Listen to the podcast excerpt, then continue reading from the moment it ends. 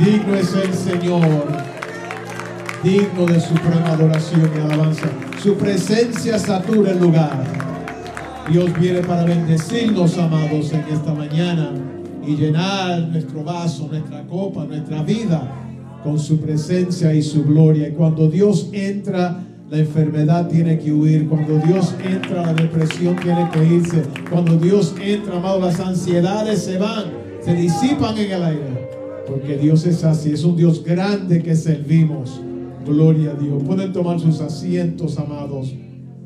Gracias en esta mañana por acompañarnos aquí en nuestro servicio de adoración. Sinceramente, eh, agradecemos el esfuerzo que, muchos de ustedes hacen para llegar aquí y, especialmente durante este tiempo, amando, amados de tanta enfermedad e incertidumbre y parece que cuando estamos llegando a un momento de tranquilidad y claridad, eh, surge otra cosa, un terremoto ahora en California y un sinnúmero de cosas. Eh, parece que estamos en los últimos días. Yo no sé de ustedes, pero eh, si no está preparado, prepárate.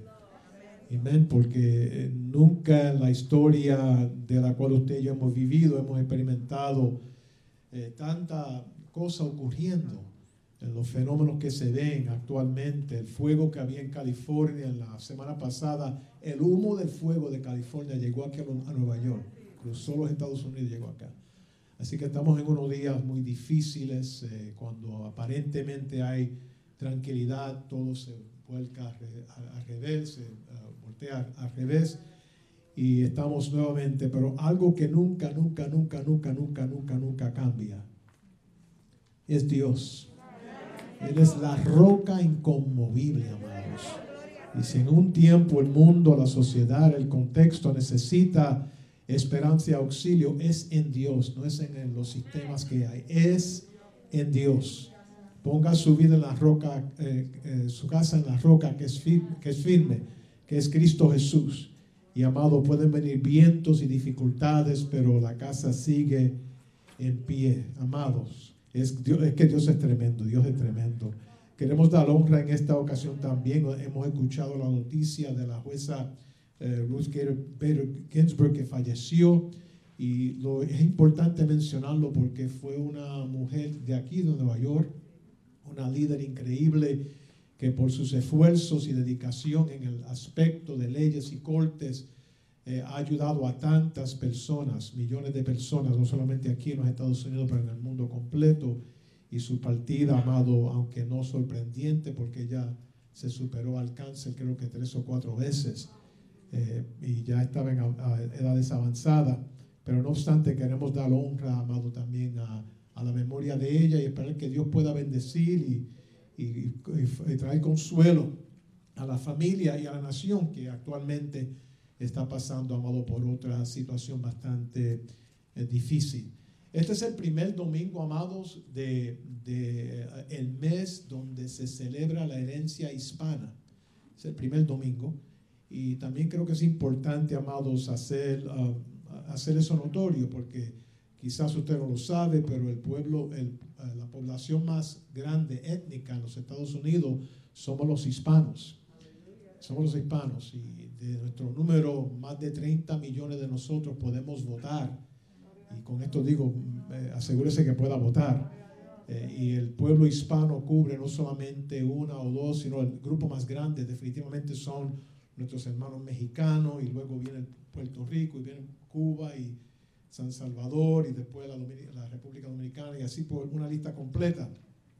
Pero uh, una quinta parte de la población de los Estados Unidos son hispanos personas que quizás lo podemos ver y otros que a veces no nos damos de cuenta que son hispanos porque tienen nombres también diferentes, pero vienen de esa tradición. Y amados, eh, debemos de sentirnos orgullosos. Yo sé que en el cielo todos vamos a estar juntos adorando al Señor, hispano, no hispano, pero ah, estamos haciendo un impacto positivo también en esta nación, en este mundo. Y le animo a, hacer, a seguir haciéndolo. Me, me, me fascinó uno de los detalles que pude eh, sacar y es que más de 1.3 ah, millones de veteranos son hispanos, veteranos de los Estados Unidos que pelearon en la guerra y aún vive. Y también pude notar que los primeros, las primeras dos ciudades de los Estados Unidos que se establecieron en los Estados Unidos. Las primeras dos ciudades fueron establecidas por hispanos, con nombres hispanos. El Paso, Texas y San Agustín, la Florida, son las ciudades, dos ciudades más viejas que hay en los Estados Unidos, fundadas por eh, los, españoles cuando vinieron y también México cuando subió más al norte, ah, porque México cubría la mayoría de los Estados Unidos. Ah, así que eh, nos debemos de sentir bien y, y, saber, amado, que también entre el pueblo hispano, yo creo que usted sepa algo bien claro, hablando un poco de religión y fe y espiritualidad, eh, no, son bien raros. Si usted tiene un familiar hispano que es ateo, eso es bien raro, eso no se ve en nuestra gente. Nosotros somos un pueblo espiritual y dado a creencias de Dios. Y se divide 50% protestante y 50% católico. Pero el punto aquí clave es que tenemos hambre como hispanos de espiritualidad. Por eso es que el grupo más creciente que estamos viendo en los Estados Unidos cuando hablamos de iglesia es en el grupo étnico de habla español. Así que es algo importante. Y yo, no está en la Biblia, pero yo vivo convencido que en el cielo se habla español. Así que yo no sé. Eh, los valores que tenemos es valor de fe, valor de familia y valor de, país. Así que vamos a sentirnos bien buenos. Y menciono esto como uh, una introducción a lo que quiero tratar con ustedes en esta ocasión. Y es que nuestra identidad hispana tiene valor y se debe de celebrar. Pero usted y yo tenemos también algo más fundamental que nuestra herencia o nuestra identidad uh, hispana y es que nosotros en lo fundamental, en lo básico que somos y en lo básico de lo que debemos de crecer y aumentar y madurar en nosotros, es la identidad que tenemos en Cristo Jesús. Yo soy uno de, de 12, ah, pero soy el número 11 de 12, quedamos ahora 9 y frecuentemente cuando voy a estar con familias de mi lado, oye, pero tú, tú, tú parece que eres hijo de Mercedes, hijo de Rafael. Porque hay algo, un corte, algo que se asimila al, al viejo mío y a mi mamá, a mi familia, o cuando nos vemos los hermanos juntos, hay cosas que nos conectan de identidad. Usted y yo también en el aspecto espiritual tenemos una identidad poderosa el apóstol uh, a Pablo habla frecuentemente de esto y más enfáticamente cuando escribe a la iglesia en Éfeso y, comienza a hablarle a ellos y a enseñarle eh, las enseñanzas poderosas de entender su identidad. ¿Por qué? Porque vivían en un tiempo uh, de muchas religiones, creencias y grupos étnicos en el primer siglo, segundo y tercer siglo, particularmente cuando se brotaba el Evangelio de Jesucristo después de ascender a los cielos. ¿Y qué pasa? Muchas veces las personas se inclinaban porque en aquel tiempo, cuando uno era de cierta identidad étnica, también se incluía la religión. Es en el, en el tiempo uh, uh, corriente en el cual estamos viviendo que se hace una separación de cultura y religión. Eh, cuando vemos en la Biblia, en el Antiguo Testamento, el judío era judío de nacimiento étnico, pero también era judío en religión. Eh, y eso era parte, y, es parte de cuando miramos, eh, damos vista al mundo completo en diferentes lugares en el mundo, es así. Es aquí precisamente en este país, que interesante, que se dice que es el país que se estableció con raíces religiosas y espirituales, donde hay divisiones y separaciones de religión y también del sentir étnico. Y Pablo aquí en Efesios escribe entonces a aquel grupo de personas que venían de diferentes culturas y diferentes lenguajes, ah, pero habían recibido lo que se llamaba el camino, porque no se llamaba cristianos, fueron llamados cristianos en el libro de los Hechos y ya estaba ah, colocándose en la historia y desarrollo de la iglesia esa, eh, el conocerse como cristianos, pero también conocerse como parte del camino. Y el camino, cuando usted lo estudia en el Nuevo Testamento, cuando estudia eh, la historia del Nuevo Testamento, esa frase, el camino, aparece en palabras, eh, letras mayúsculas, porque era un mover, era, un movimiento, era una, no, denominación, pero era un movimiento. Y la gente se identificaba con eso, pero ¿qué pasaba? Mezclaban su creencia del camino, del Evangelio de Jesucristo, con su identidad étnica. ¿Y qué pasaba? Entonces eso le quitaba la fuerza, el poder, la autoridad al el mensaje de la cruz. Qué interesante, ¿verdad? Pero amado, en el día de hoy es exactamente igual. Antes de levantar la bandera de su país, hay que levantar el estandarte de Jesucristo en nuestras vidas. Y no podemos darle fuerza, y yo soy bien, bien boricua, y usted debe de ser bien orgulloso de su país. Pero el punto que quiero traer aquí, estamos viviendo en un tiempo donde se eleva más alto los elementos que señalan a un país y nosotros permitimos que eso ocurra aún en nuestra Biblia. Simplemente porque una persona levanta la Biblia hacia arriba no indica nada del carácter de esa persona. Si no puede vivir lo que está aquí, pues simplemente está levantando un libro, haciendo ejercicio. Pero no es levantar la Biblia, es tenerla en nuestros corazones. No es mencionar que soy cristiano, es vivir. Dicen amén ahora. Yo sé que comencé un poquito despacio, pero ahora me estoy acelerando un poco. Es vivir, porque muchos dicen que ellos son. A mí me encanta cuando la gente dice, sí, soy yo, yo soy cristiano. Yo... ¿Y a qué iglesia tú vas? ¿Cuál es el nombre de tu pastor? Sí, porque creemos que porque mami era y papi era, yo soy. No, usted individualmente tiene que apoyar su identidad en Cristo Jesús y saber dónde, particularmente en el tiempo donde estamos viviendo. Y aquí entonces Pablo le escribe a los efesios para poder ver en ellos la obra magna y milagrosa que Dios obró para cada uno de ellos. Por eso es que cuando él escribe, él, él le hace recordar, recuérdense que en un tiempo ustedes estaban muertos. Muertos en sus tradiciones, muertos en sus religiones, muertos en su cultura, muertos en su identidad como ser humanos parte de un país. Y tenemos que recordar, ¿cuántos pueden hacer memoria de dónde Dios nos sacó? ¿Cuántos? Eh, hace tiempo, pero de dónde Dios nos sacó. A veces no queremos ni recordar eso, ni mirar la fotografía. Pero qué bueno es Dios lo que nos sacó de aquella cosa tan horrible. Y Pablo aquí le dice, para saber tu identidad, recuérdate que antes estabas muerto. Y algo que es muerto, para definirlo en una forma bien complicada, porque es domingo, bien complicada. ¿Me están siguiendo? Algo que está muerto es algo que no tiene vida. Fácil. Y él hablando aquí, está hablando, eh, estaban muertos, pero muertos en su identidad actualizada en el momento donde vivían, pero también muertos en el destino de su eternidad.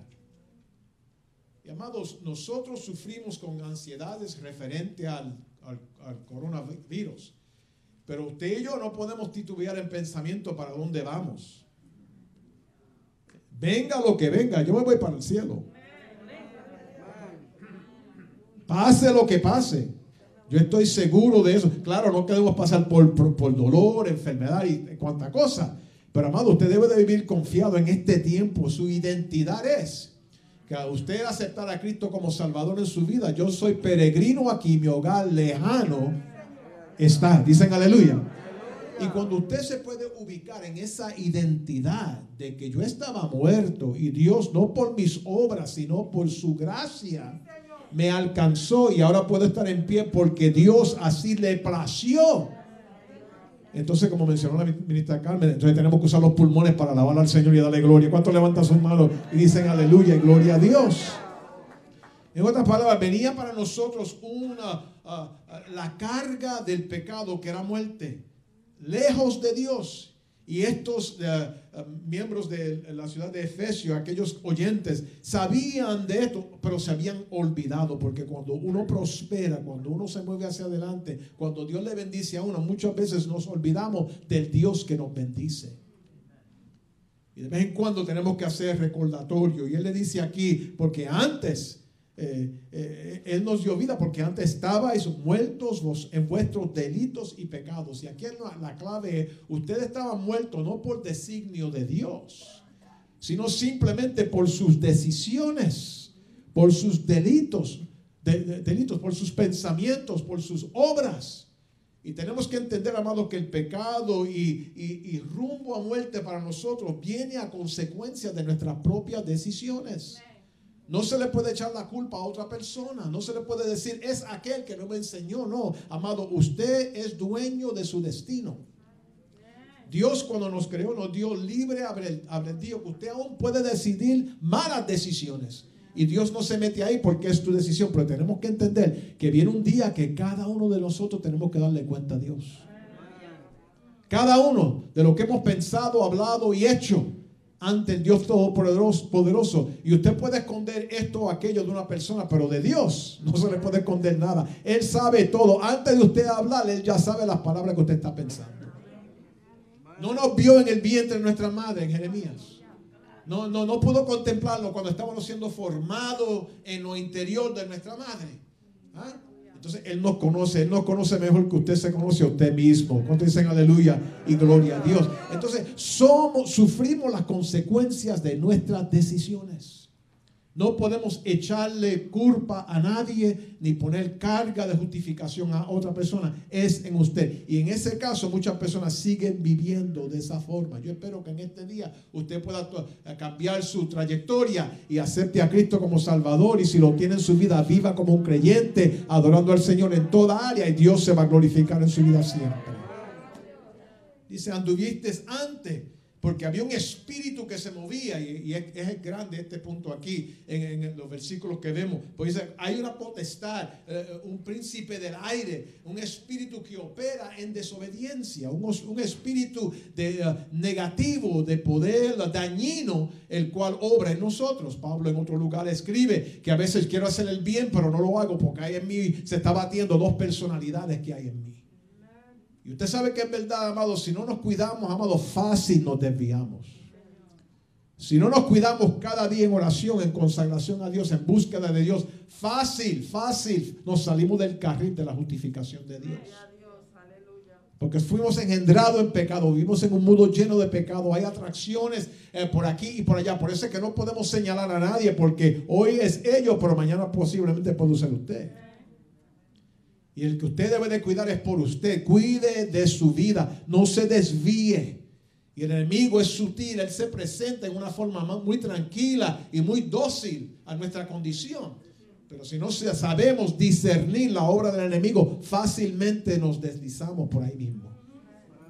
Usted tiene la responsabilidad, amado, de, de cuidarse de esos espíritus. Yo vivo completamente convencido que esta nación está cubierta por un espíritu de, maldad, un espíritu de desobediencia, un espíritu de mentira, un espíritu de la cual aún aquellos que son hijos de luz son, son engañados por este espíritu. Por eso es que la iglesia tiene que orar. Tenemos que orar para romper. No es sacar a una persona de, su puesto y que Dios traiga a otro y elecciones. No, es orar, Señor, que eh, tu reino sea aquí en la tierra. Envía, interviene, rompe las cadenas, quita la influencia del mal. Gloria a Dios.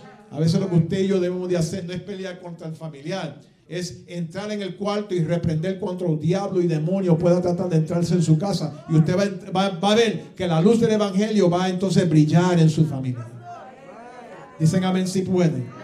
Muertos, si no nos cuidamos, amados, nos vamos para allá.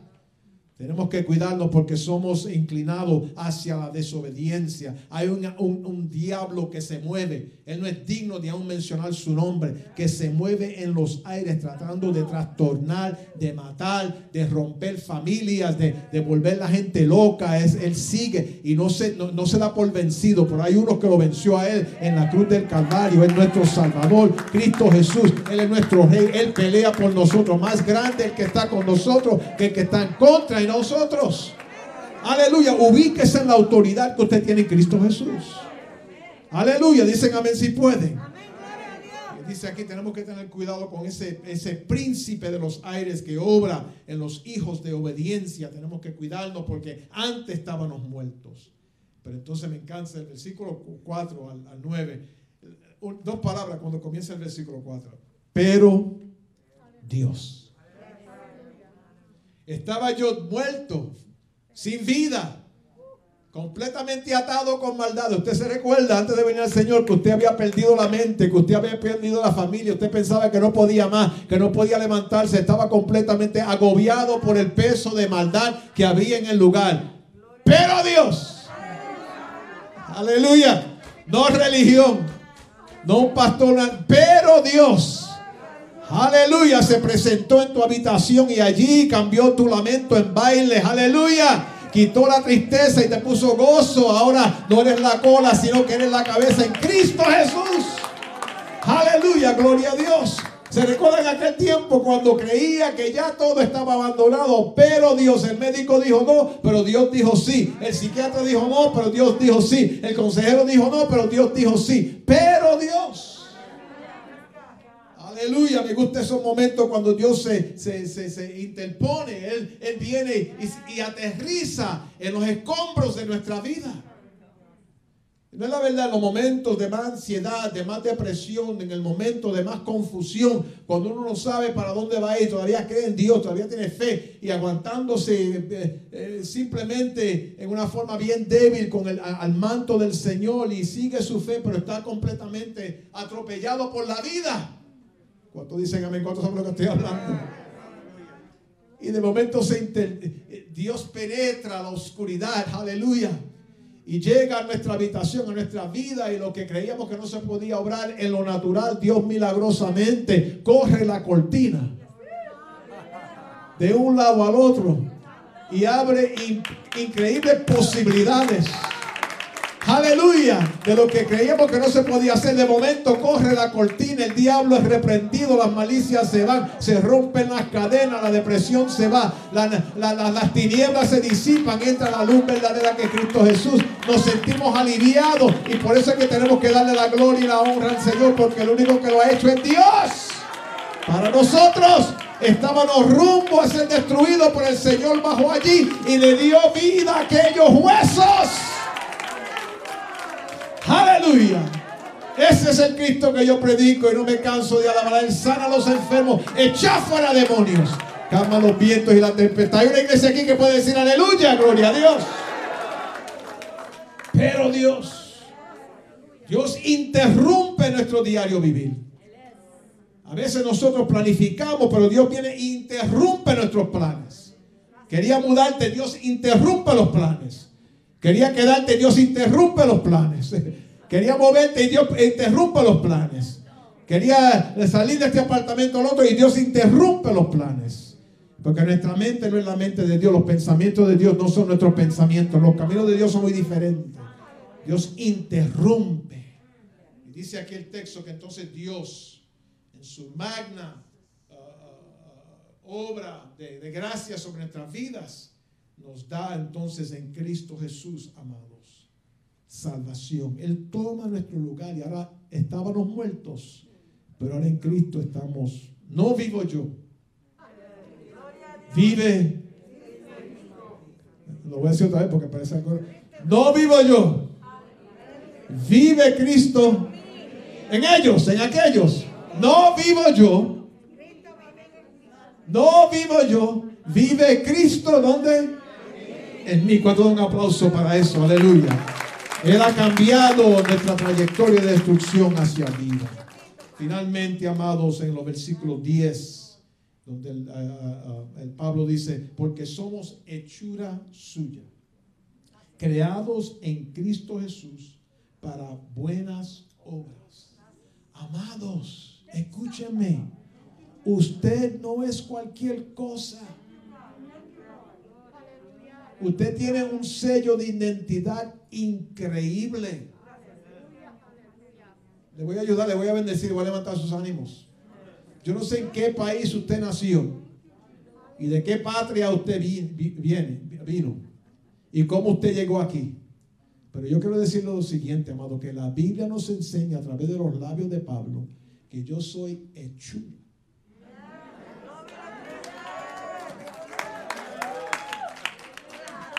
Ustedes no se están excitando. ¿Qué pasa? La carga es muy. Usted es hechura de Dios. Usted, es usted se parece a Dios. Hay cosas en usted que brillan en medio de oscuridad. Hay cosas en usted que, que, neutraliza el impacto negativo en su vida. Hay conversaciones y palabras. En sus ojos se ve un semblante del Espíritu Santo que mora en usted porque usted es hechura de Dios. Usted camina por la tempestad y no le pasa nada, ni huele al, fuego que, atravesó. Usted sale de la tempestad y al otro lado sale mejor de lo que entró. Eh, viene el, el, virus y sale el virus y usted sigue saludable, danzando en el Señor, porque usted es hechura de Dios. Aleluya. Hay un rey, pero cuando entra el príncipe, que es el hijo del rey, se abren las puertas. Usted es princesa de Dios, usted es príncipe de Dios, usted es hechura de Dios. El diablo tiene que huir, las enfermedades tienen que huir, las puertas tienen que abrirse. ¿Por qué? Porque Dios le ha dado usted favor. Aleluya, se me terminó el tiempo, pero tengo que tocarlo aquí, amado. Fuimos creados en Cristo Jesús. Usted se parece a Cristo. Usted se parece al Dios, no es Dios, pero usted se parece, tiene un semblante. Somos hechura y aquí Pablo le anima con esas palabras. Usted no es de Éfeso, Éfeso, usted es hechura de Dios. Usted no es de Filipos, usted es hechura de Dios. Usted no es del viejo camino, usted es hechura de Dios. Y amado, en este día su identidad, su identidad principal tiene que ver eso. Y habla aquí, claro, que somos hechos de Dios con un propósito. Y no vamos a negar el contexto aquí completo del, consejo bíblico. Somos hechura de Dios creados en Cristo para buenas obras. Y este es en el contexto que él habla anteriormente del espíritu del príncipe del aire de mentira, desobediencia. Aquí habla. ¿Y qué quiere decir, amado? Que, usted no puede, usted tiene que, tenemos que limpiarnos de maldad, inclinaciones, exageraciones, cosas que no agradan al Señor. Porque tenemos que usted y yo ser personas que somos hechos para buenas obras. No se le puede desear mal a nadie. No puede usted hablar mal de nadie porque somos hechos, hechura de Dios para buenas obras en este tiempo en que vivimos. Si un ser humano debe de ser positivo en el sentido de la forma que lleva su vida, con ánimo, eh, entusiasmo y fortaleza, debe de ser el cristiano, amado. Que el mundo diga lo que va a decir, que el otro hable de la forma que va a hablar. Pero usted y yo tenemos que hablar cómo podemos edificar, no cómo destruir, cómo podemos levantar, no cómo vamos a bajar, cómo vamos nosotros a proseguir hacia adelante marchando, no estancarnos en el momento, porque somos hechura de Dios para buenas obras. Y nos parecemos más a Dios cuando hacemos buenas obras. El consejo es claro. Pablo habla a los efesios que la identidad primordial no es el uh, uh, uh, no estar ubicado en el aspecto nacional de un país, sino usted y yo entender que tenemos esa identidad en Cristo Jesús. Inclinamos nuestros rostros. Padre, yo te doy gracias por este momento tan sublime de la cual tu presencia satura el ambiente. Podemos nuevamente, Señor, ver que somos hechura tuya. Pertenecemos a ti. Que eso penetre en nuestras vidas para poder, Señor, llevar a cabo esas obras buenas a nuestro alrededor. Anima, Señor, al pueblo en este momento. Nos sacaste de muerte a vida. Quitaste de nosotros las consecuencias de maldad. Y ahora, Señor, disfrutamos de tu gracia. Gracias, oh Dios, por insertarte, interrumpir nuestras decisiones y los planes que tenemos. Que podamos entender siempre, Padre, que debemos no solamente parecernos a ti, pero actuar de esa forma también. Usamos esta oración también, Padre, para enviar bendiciones a cada hogar, a cada familia. Aquellos que están pasando por momentos de luchas, agitaciones, problemas. Ilumina, fortalece. Visita cada habitación. Que tu paz reine en nuestras casas, en nuestros familiares. Sana a los enfermos. Tranquiliza, Señor, las emociones obra milagrosamente a nuestro favor. Abre el camino, Señor, para tu bendición sobre cada uno de nosotros. Mira, oh Dios, el tiempo en el cual vivimos. Este país habla de ser un país establecido en fundamentos cristianos, pero cada día que pasa parece menos y menos como un país cristiano. Glorifícate, oh Dios. Insértate. Interrumpe el proceso. Que podamos tener, Señor, el momento de celebrar a Cristo Jesús, nuestro Rey de Reyes y Señor de Señores. Gracias te damos en Cristo Jesús. Amén y amén. Dios le bendiga.